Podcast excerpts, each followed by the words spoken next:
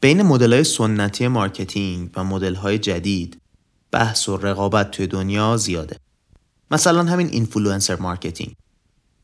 قبلا خفن ترین تبلیغی که می‌شد کرد این بود که عکس بازیگری رو بزنید روی بنر یا نهایتا بیاریش توی تبلیغ تلویزیونی محصولت.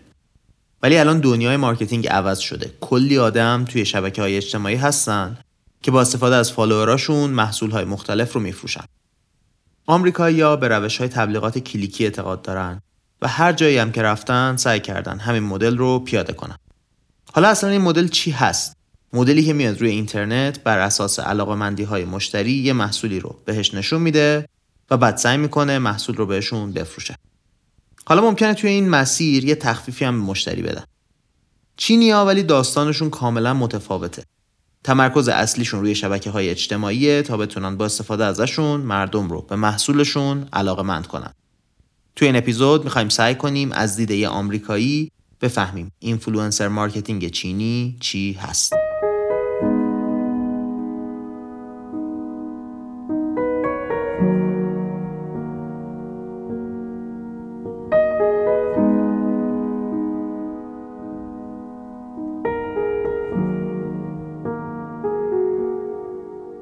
سلام.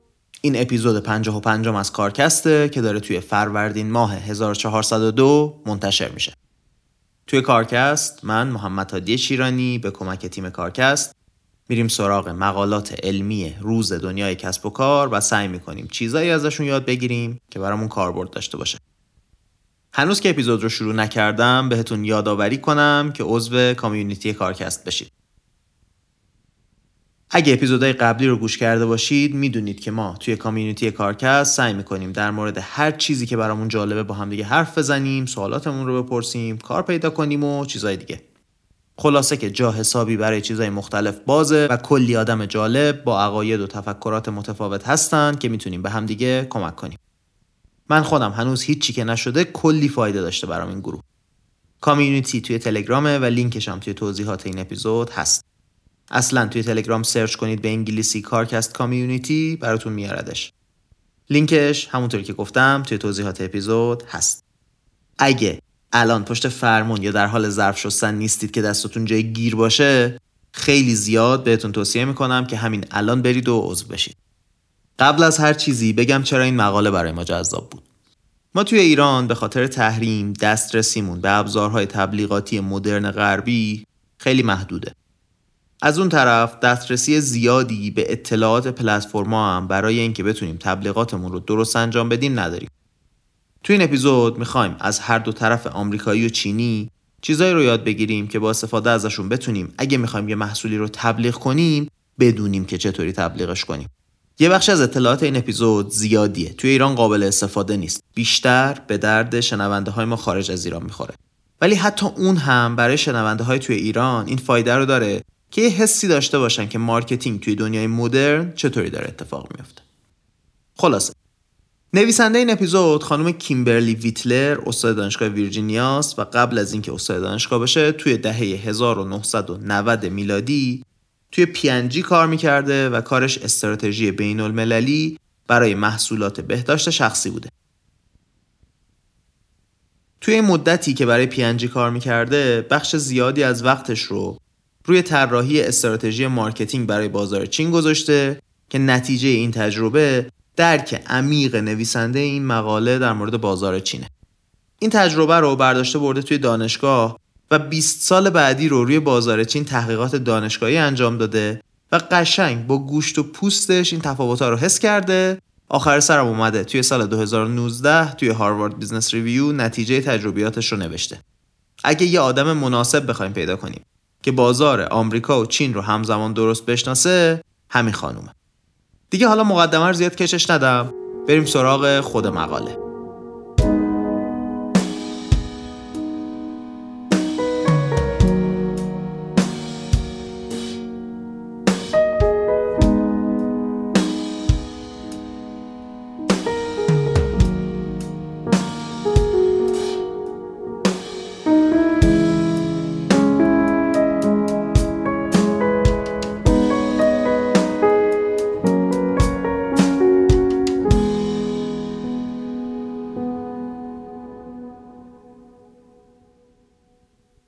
نویسنده این مقاله حوزه دقیق کارش این بوده که بیاد مدیرای ارشد marketing چینی رو بررسی کنه و ببینه مدل های آمریکایی marketing اصلا توی چین کار می‌کنه یا نه. و دیده نه این مدل ها کار نمی‌کنن توی چین. سیستم چینی چابکتره و مدل خاص خودش رو درست کرده. بعد براش سوال شده خب حالا این مدل چابک و جدید رو میشه توی آمریکا هم پیاده کرد یا نه؟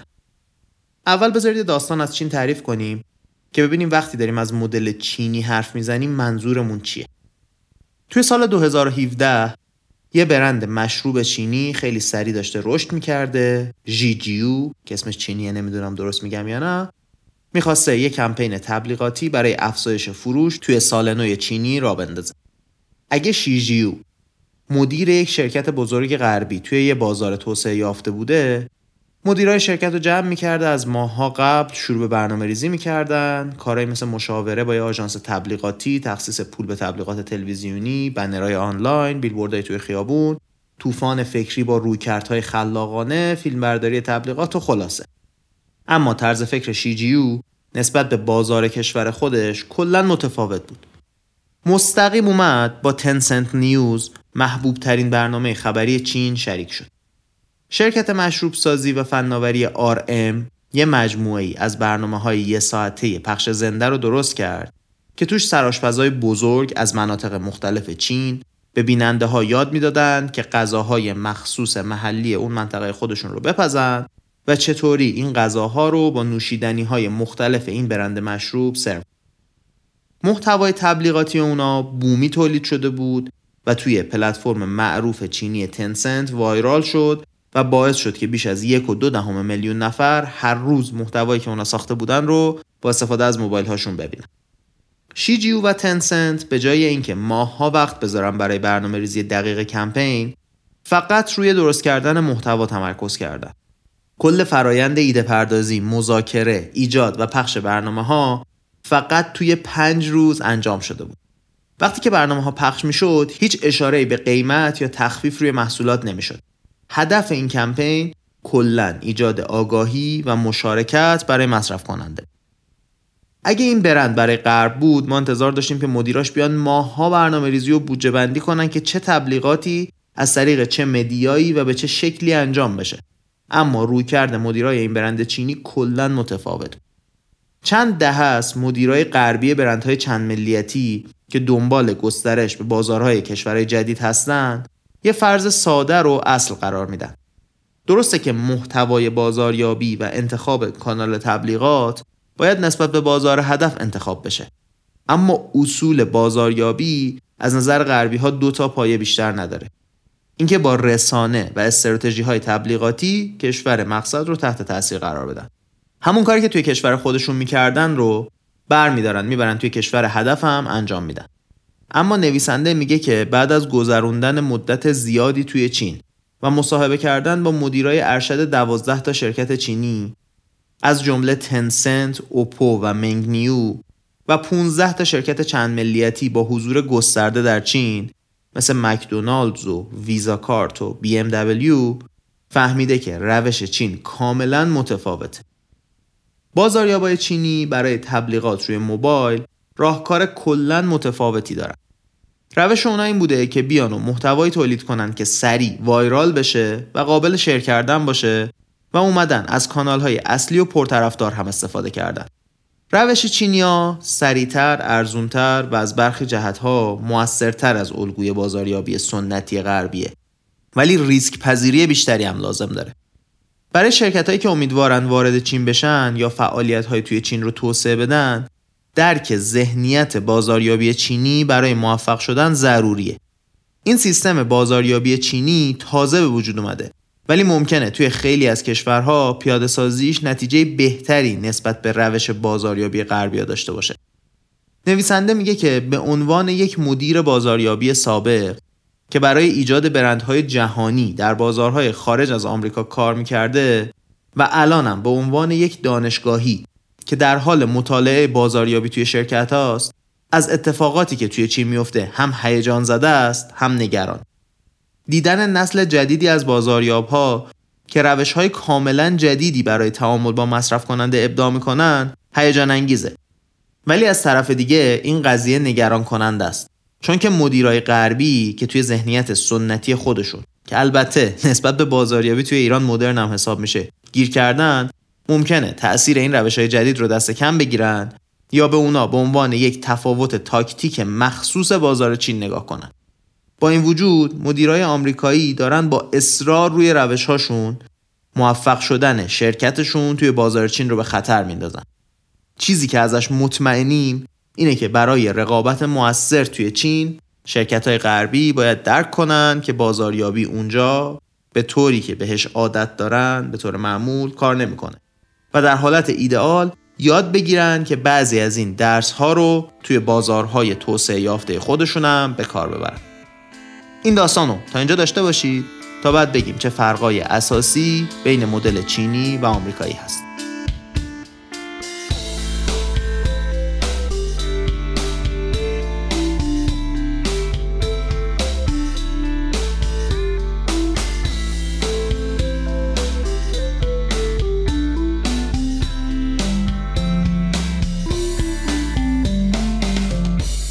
مورد اول اینکه چند تا از شرکت های غول چینی زیر مجموعه یک شرکت اصلی هستن. برای اینکه منظورم واضح تر بشه بذارید یه مثال بزنم. فکر کنید آمازون و بنک آف امریکا و گوگل و فیسبوک و سی ان همشون مال یه هلدینگ اصلی توی آمریکا باشن. خب قاعدتا میشه یه ابر شرکت با تأثیر و نفوذ زیاد دیگه. توی چین هم دقیقا همینه. سه تا از شرکت های مهم و بزرگشون به اسم های بایدو، علی بابا و تنسنت زیر مجموعه یک شرکت اصلی هستن به اسم بت همین مخفف اول سه تا اسمشونه دیگه ها. این بت توی چین انقدر بزرگه که اکثر محتوای دیجیتال تولید شده رو تحت کنترل داره. علاوه بر این بزرگترین پلتفرم بازی دنیاست و سوشال مدیای قالب چینی هم هست. تحقیقات نشون میده که مردم چین تقریبا تمام محتوای صوتی و تصویری که می‌بینن از طریق گوشی هاشونه و به صورت میانگین روزی هفت ساعت رو به گشت و گذار توی گوشیشون میگذرونن. از این هفت ساعت 55 درصدش یعنی تقریبا 3 و ساعت رو توی فضاها و برنامه های مربوط به تنسنت که یکی از اعضای بته میگذرونن. دقت کنید یه عضوی از بت نه کلش. حالا این در حالیه که میانگین استفاده از گوشی توی روز برای آمریکایی‌ها تقریبا سه ساعت و نیمه. یعنی این تنسن تنهایی زمانی که داره از کل پلتفرم های آمریکایی بیشتر از زمان یه آدم. قوانینی که برای حریم شخصی توی غرب وجود داره به مدیرای بازاریابی این امکان رو نمیده که بتونن به همه دیتای افراد به صورت یک پارچه دسترسی داشته باشن.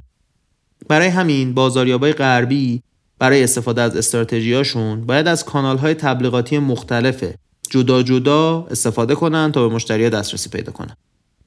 تئوری های بازاریابی که توی غرب توسعه پیدا کردن به راحتی توی چین جواب نمیدن و مهمتر شاید این باشه که شرکت های غربی درک درستی نسبت به فرصت هایی که یک پارچه کردن اطلاعات این شرکت ها ایجاد می‌کنه ندارن به خاطر اینکه تجربهش نکردن در غرب دنیایی از داده های حلقه بسته یا close loop وجود نداره.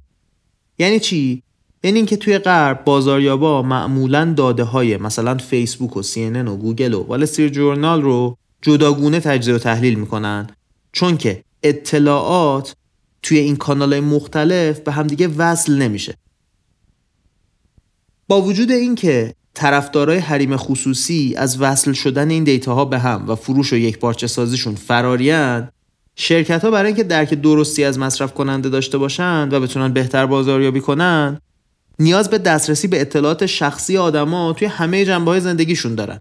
این دقیقا نوع داده های یک پارچه که بد در اختیار داره. بازاریابا می‌تونن ببینن که چطوری یه مشتری خاص با بانکش کار می‌کنه سرگرمی و بازی انجام میده شبکه های اجتماعی و اخبار رو نگاه می‌کنه و با استفاده از این اطلاعات تجربیات مرتبطتر و جذابتری برای کاربر ایجاد کنه کاری که مارکترهای غربی انجام میدن چیه؟ اونا باید دیتاهای استخراج شده برای هر آدمی و توی هر پلتفرم و اپلیکیشنی رو جدا جدا جمع کنن و بررسی کنن و کلا هم ارتباط دادن این اطلاعات به هم کار آسونی نیست. اما توی چین با وجود این پلتفرم یک پارچه بد دیگه این بازاریابا می‌تونن به مجموعه خیلی بزرگی از اطلاعات کلی هر کاربر دسترسی داشته باشن و یه کاربر رو توی شبکه های مختلف دنبال کنن. بذارید یه مثال بزنیم. یه برنامه نویس آمریکایی رو در نظر بگیرید به اسم جو. 28 سالشه و 70 هزار دلار در سال پول در میاره. از خورده فروشی های آنلاین لباسش رو می‌خره ولی خب فعالیت آنلاینش خیلی بیشتر از این حرف دیگه. هر روز صبح سوشال مدیاش رو چک می‌کنه یا توی راه رفتن سر کار توی اتوبوس. بازی مورد علاقش رو آنلاین انجام میده. موقع نهار اخبار ورزشی رو چک می‌کنه. توی راه برگشت به خونه آنلاین کتاب می‌خونه. و اگه کد تخفیفی از برنامه یا غذای مورد علاقش توی فیسبوک ببینه ممکن ازش استفاده کنه. ممکنه ایمیلایی از event هایی که برگزار میشن دریافت کنه و بخواد بلیت اون event رو بگیره. یا حتی فراتر از این ممکنه بخواد یه پیرهن جدیدم بخره که وقتی رفتی اون event شرکت کنه بپوشتش. اون پیتزا فروشیه فقط خرید پیتزای جو رو ثبت می‌کنه. اون جایی که بلیت event میفروخت فقط قسمت خرید جو مربوط به این event و بلیت رو ثبت می‌کنه. در واقع هر کدوم از این کمپانی ها تأثیر جزئی توی زندگی جو دارن و فقط از بخشی از زندگی جو آگاهی دارن. برای همین هم هست که بازاریابای غربی باید در حوزه channel based marketing تبلیغات بر اساس channel های مختلف خبره باشند تا بتونن بازاریابی رو روی همه این پلتفرما به صورت جداگونه انجام بدن. این در حالیه که BAT توی چین به کمپانیا اجازه میده که رفتار مشتری رو توی سطح همه پلتفرم های مربوط به بت بررسی کنن و تبلیغشون رو هم به صورت یک پارچه روی کل پلتفرم های مربوط به بت انجام بدن. این موضوع باعث میشه که بازاریابا اطلاعات خیلی زیادی از مشتری به دست بیارن و می‌تونن با استفاده از این اطلاعاتی که جمع می‌کنن برنامه های رو بسازن که در بعدهای مختلف ارتباط بیشتری با زندگی مشتری داشته باشه و باعث تعامل هوشمندانه تر و بیشتری با مشتری بشه. برگردیم به مثال جو. فرض کنید که جو به صورت روتین پیجای بسکتبالی رو دنبال می‌کنه و همچنین در طول روز چندین ساعتی فورتنایت بازی می‌کنه. توی چین که دنیای اطلاعاتیه که به همدیگه وصل شدن بازاریابا می‌تونن بیان و علایق جو رو در زمینه های مختلف ببینن و بر اساس چیزایی که جو بهشون توی فورتنایت و توی بسکتبال علاقه داره محتوا تولید کنن. مثلا حالا می‌تونه این محتوا در مورد بازی مورد علاقه جو باشه. این فقط یه مثال ساده و کوچیک بود که درک کنیم تأثیر این موضوع که یه پلتفرم بزرگی باشه. که همه data و اطلاعات مشتری رو توی خودش داشته باشه چقدر زیاده. حالا در کل گوگل هم می‌تونه مثال خوبی باشه چون اطلاعات خیلی زیادی داره از زندگی و علاقه مردم. اما بازم قدرتش نسبت به بعد خیلی خیلی ناچیزه. بیاین با هم روند گسترش بازار موبایل رو توی غرب و چین مقایسه کنیم. توی غرب اینجوری بوده که اومدن یه روند خطی از تغییرات رو طی کردن. از رادیو به تلویزیون بعد کامپیوتر شخصی بعد موبایل. این در حالیه که توی چین این تغییرات خیلی سریعتر بوده. مخصوصا جهشی که بازار چین از کامپیوتر به موبایل داشت. الانم که منبع اصلی چینیا برای دریافت اطلاعات و فعالیت روزانه موبایله. و برای همینم پایه مارکتینگ و بازاریابی چینی بر اساس استفاده اکثر مردم از موبایل انجام میشه. تسویوشی سوگانامی که اینم باز یه اسمیه که ژاپنی به نظر می‌رسه و ممکنه من غلط تلفظ کنم مدیر شرکت اپلیفای توی چین به این موضوع اشاره کرده که در بزرگترین روز خرید چین که اسمش Singles' Day یا Double Eleven ه مجموع فروش business های چینی 25 میلیارد دلار بوده که بیشتر از مجموع فروش آمریکا توی روزهای Black Friday و Cyber Monday روی هم بوده. و نکته جالبتر این که 90 درصد این خریدا یعنی چیزی حدود 22.5 میلیارد دلار از طریق گوشی و خب بدیهتا اینترنتی بوده. دهه های زیادیه که بازاریابای غربی به راه های ارتباطی مختلف برای تبلیغات دسترسی دارن. از تلویزیون و رادیو و مجله و بیلبورد و ایمیل و وبسایت بگیر تا بیا تا سوشال مدیا. خلاصه که خیلی متفاوته. این باعث شده که روش بازاریابی غربی بر اساس کد تخفیف باشه. چون که اونا سعی می‌کنن در سریع ترین زمان ممکن نتیجه تبلیغات رو از طریق بازگشت سرمایه هزینه شده روی تبلیغات ببینن. چرا حالا کد تخفیف؟ به خاطر اینکه کاربر بیاد کد رو بزنه که کسب و کار بتونه بفهمه اصلا این کاربری که اومد خرید کرد از کجا اومده. مثل چین نیست که بتونن همینطوری راحت کاربر رو دنبال کنن. هدف از اون کد تخفیفه اصلا همینه که بفهمن چطوری کاربر را آوردن برای خرید. کاربر از کجا با محصولشون آشنا شده؟ اما توی چین به خاطر اینکه همه تبلیغات از طریق یک سیستم یک پارچه موبایلی چینیاست بازاریابی چینی تمرکزش روی محتواست نه اینکه فقط تلاش کنن به فروش برسن. یعنی سعی می‌کنن با محتوا رفتار مشتری رو تحت تاثیر قرار بدن. حالا چرا؟ چون می‌تونن راحت اندازه گیری کنن همه مراحل بعدیش رو. لازم نیست که کد تخفیفی داشته باشن که بفهمن طرف از کجا اومده. کلا پس بازاریابی چینی بر اساس کد تخفیف نیست.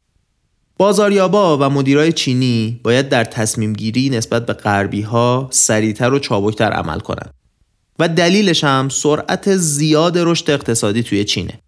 در واقع اگه مدیرا و بازاریابای چینی نتونن با این سرعت رشد اقتصادی پیش برن نمی‌تونن سرمایه گذارشون رو نگه دارن. خلاصه که رقابت به شدیدترین شکل خودش در جریانه.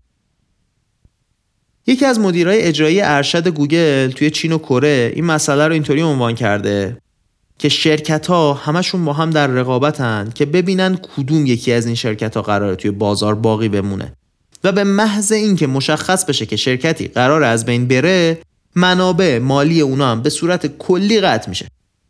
میگه که یه کمپین تبلیغاتی نیازی نیست که عالی باشه. همین که در واقع بشه رشد و پیشرفتش رو در مسیر ایجاد آگاهی بین مشتری و مردم دید کافیه. اینم جا نمونه از حرفمون که بازاریابای غربی نمی‌خوان با سرعت پایین کار کنن. اما یه سری تفاوتهای اصلی و بنیادی توی نحوه کارشون هست که باعث میشه کنتر بشن. بازاریابای غربی تمرکز اصلیشون روی بازدهی و سوددهیه. در حالی که بازاریابای چینی تمرکز اصلیشون روی سرعت رشد و در واقع روی خود درآمده. مدیرای خارجی که توی چین کار می‌کنن از طرف جهان تحت فشارن و دنیا می‌خواد تصمیم گیریشون رو کند کنه. در حالی که چینی ها عادت دارن که سریع کار کنن و پیش برن. سرعت حرکت کردن چینی ها هم خیلی ترسناکه و هم تأثیر خیلی عجیبی داره. من خودم به عینه این سرعت کار کردن رو یه بار توی مالزی دیدم. اینطوری بود که ما صبح از هتلمون داشتیم می‌رفتیم بیرون و یک نمایشگاهی رو داشتن به ابعاد شاید. پارک ارم برپا می‌کردن و شب که برگشتیم کل این نمایشگاه ساخته شده بود. واقعا حیرت انگیز سرعت کار کردنش. خلاصه تا اینجا چهار تا فرق اساسی مدل چینی و آمریکایی رو گفتیم. دوتای اولش از این جنس بود که غول‌های چینی به همدیگه وصلن و اطلاعات کاربرا حسابی توشون میچرخه و در دسترسه. سومی از این نظر بود که کلا محتوای مارکتینگ چینی حول استفاده مردم از موبایل طراحی شده و آخریشم این بود که تمرکز چینی ها روی سرعت رشد نه بهینه بودن هزینه های تبلیغات. مقاله توی بخش آخرش میاد یه توصیه هایی می‌کنه به بازاریاب آمریکایی که برای ما ایرانیا خیلی جالب نیست. من فقط از بخش آخر مقاله یه سری داستان کسب و کارا رو میارم تا بتونیم درست منظور نویسنده ها از اینکه نوع مارکتینگ چینی از جنس تعامل و تجربه است در مقابل مارکتینگ آمریکایی که از جنس تبلیغ و تخفیفه رو بفهمیم و ببینیم حتی بدون اینکه یه عالم data داشته باشیم خیلی از کارهایی که چینیا می‌کنن رو میشه انجام داد.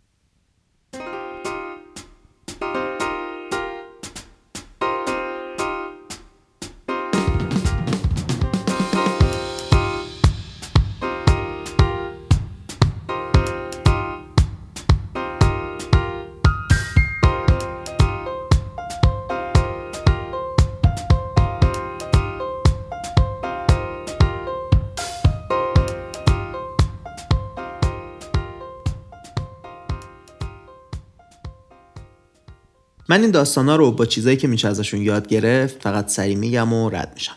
خیلی عمیق نمیشم توشون. مثال اولی که نویسنده می‌زنه از شرکت BMW. همون BMW خودمون. اینا می‌خواستن یه ماشین شاسی بلند جدید رو توی نمایشگاه خودرو پکن رو نمایی کنن و می‌دونستن تعداد خیلی زیادی آدم هستن که نمایشگاه نمیان. گفتن بیایم یه کاری بکنیم که این ماشین توی همه چین شناخته بشه. هدفشون فروش نبوده. ایجاد علاقه و شناخت بوده. گفتن اولین کاری که می‌کنیم اینه که یه کنسرت با تم بی درست می‌کنیم و و خواننده های دوره های مختلف رو دعوت می‌کنیم به این کنسرت. به صورت رایگان هم stream ش می‌کنیم برای همه مردم چین. علاوه بر اونم یه سری اینفلوئنسر معروف رو آوردن که با این ماشین بی ام رانندگی کنن و یه مسابقه گذاشتن که رأی بدید کدومشون تجربه رانندگی باحالتری داشت. این مدل کلا با مدل غربی متفاوته دیگه. نمیشه درست اندازه گرفت که اینایی که کنسرت رو دیدن چقدر جذب شدن به ماشین. نمیشه دید کسایی که به اینفلوئنسرها رأی دادن اصلا مشتری ماشین هستن یا نه. ولی با همه اینها کمپین برگزار کردن توی چین این شکلیه. هدف از مدل مارکتینگ چینی تعامل کردن با محتواست نه فروش. داستان دوم در مورد اینه که حلقه تبلیغات توی آمریکا بسته نیست. چه از نظر اطلاعات و چه از نظر ارتباطات. حالا یعنی چی؟ تبلیغات یه صحبت یه طرف است از سمت کسب و کار با مشتری. بازی چینی ولی اینطوری نیست. حلقه تبلیغات بسته شده. مشتریا با کسی که داره تبلیغ رو انجام میده تعامل شخصی دارن باهاش حرف می‌زنن مثلا یه شرکتی می‌خواسته توی چین کیفای لاکچری بفروشه میاد به اینفلوئنسری میگه بیا یه رنگ اختصاصی کیف رو به ما بده ما ازش تولید می‌کنیم و تو مستقیم می‌تونی این کیف رو بفروشی به طرفدارات ما هم رنگای دیگه کیف رو تولید می‌کنیم و خودمون میفروشیم. وقتی این کمپین رو شروع کردن توی 8 دقیقه کل کیف های رنگ خاص این اینفلوئنسر فروش رفت. همین آقا برای یه برند دیگه هم طرح مشابهی رو انجام داده بود و توی 12 دقیقه 80 تا کیف برند Givenchy رو فروخته بود. هر کدوم این کیفا بیش از 2000 دلار قیمتشون بود. 160 هزار دلار در 12 دقیقه. این تعامل دو طرفه باعث میشه که دیگه مارکتینگ یه چیزی نباشه که شرکت حرف می‌زنه خریدار گوش می‌کنه. یه ارتباط دو طرفه باشه بین فروشنده و خریدار. داستان تعامل اینجا تموم نمیشه. یکی دیگه از انواع تعامل اینه که یه برندی توی مسیرهای مختلف تبلیغات یه هویت واحد داشته باشه. مثال قشنگی که می‌زنن از مکدونالدزه. تنسنت مالکیت معنوی یه کتاب داستانی رو خریده بوده. موقع ساختن کمیک این کتابه میان با مکدونالدز تعامل می‌کنن. یه فروشگاه تخیلی مکدونالدز توی کمیک هست که یه تعدادی از اتفاقات اونجا میفته بعد مکدونالدز میاد همون مغازه رو عینا توی یه جای چین می‌سازه تا مردم بتونن برن توی فضای همون کتاب غذا بخورن. داره دوباره یه ابزار تعاملی درست می‌کنه برای مشتریا که بیان و تجربه کنن یه چیز جدید رو. اونم توی یه فضای حوصله سربری مثل رستوران مکدونالدز که توی هر کوچه یکیش هست. داستان به کمیک خلاصه نمیشه. توی انیمیشنش هم هست مکدونالدز. حتی توی بازی این کتاب هم مکدونالدز هست. یه تجربه گسترده واحد می‌سازن برای اینکه بیان و کاربر رو وارد داستان مارکتینگشون کنن. پس اگه بخوایم این اپیزود رو توی دو تا کلمه خلاصه کنیم میشه تعامل و ایجاد تجربه.